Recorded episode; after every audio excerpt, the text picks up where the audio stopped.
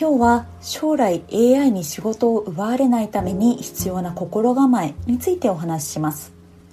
AI 人工知能という言葉。皆さんももう聞き飽きたよっていうくらいいろんな場所で触れているのではないでしょうか。AI の存在感がますます大きくなっている今将来自分の仕事が AI にとって変わられるんじゃないか。そんな不安をお持ちの方もいるかもしれません。AI と共存する中でどんな心構えをしておけばよいか。もっと早く備えておけばよかったとならないためにも一旦立ち止まって考えてみましょう。まず大前提として AI が人間の仕事をするということについて考えておくべき点が2つあります。まず AI というのはそんなに万能なものなのか。次に AI が人間の仕事をするということは本当にネガティブなことなのか。まず AI というのはそんなに万能なのかという点について。100年先200年先の話になればとても想像できないようなことが AI によって起きるかもしれません。ただ5年先10年先にあらゆる仕事が AI によって全てなくなるというのはまだ正直考えにくいです。そうなると AI の台頭ということに必要以上に今怯える必要はないかなと思います。次に AI が人間の仕事をするということは本当にネガティブなことなのか。少子高齢化が進んで人口がどんどん減っている日本にとっては人手不足はかなり深刻な問題の一つです。近い将来日本はある程度の労働力を AI やロボットで補わないといけない状況になります。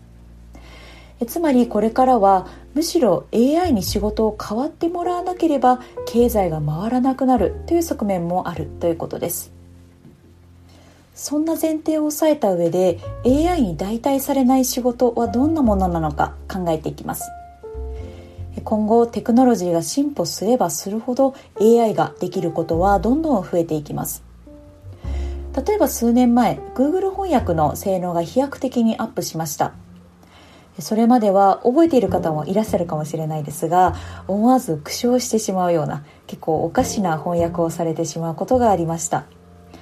その時に比べると本当に雲泥の差というくらい違和感のない翻訳を今はしてくれるようになっています。もちろん映画とか文学作品といった文化的背景なども踏まえた結構複雑性の高い翻訳はこれからもおそらくしばらく人間がやっていくんじゃないかなと思います。ただ普通に仕事や生活をしていく上ではおそらくざっくり意味が知りたいくらいの場面の方が多いのではないでしょうか。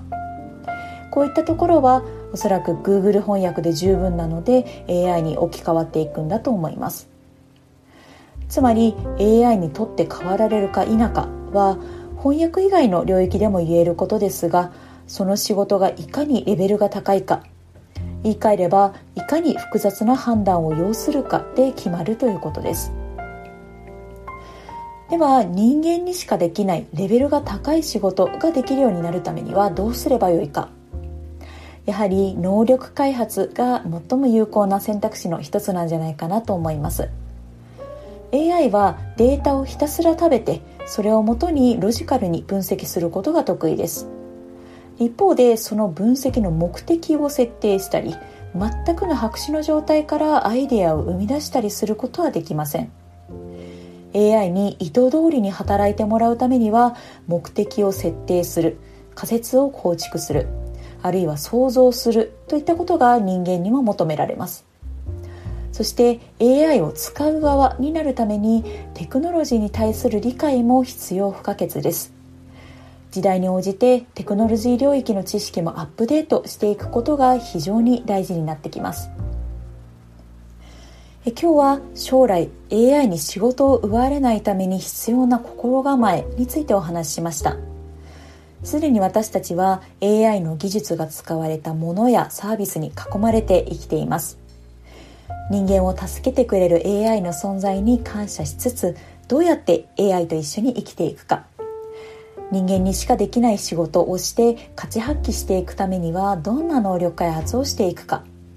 こういった部分を前向きに考えてみてはいかがでしょうか。では今日はここまでとします。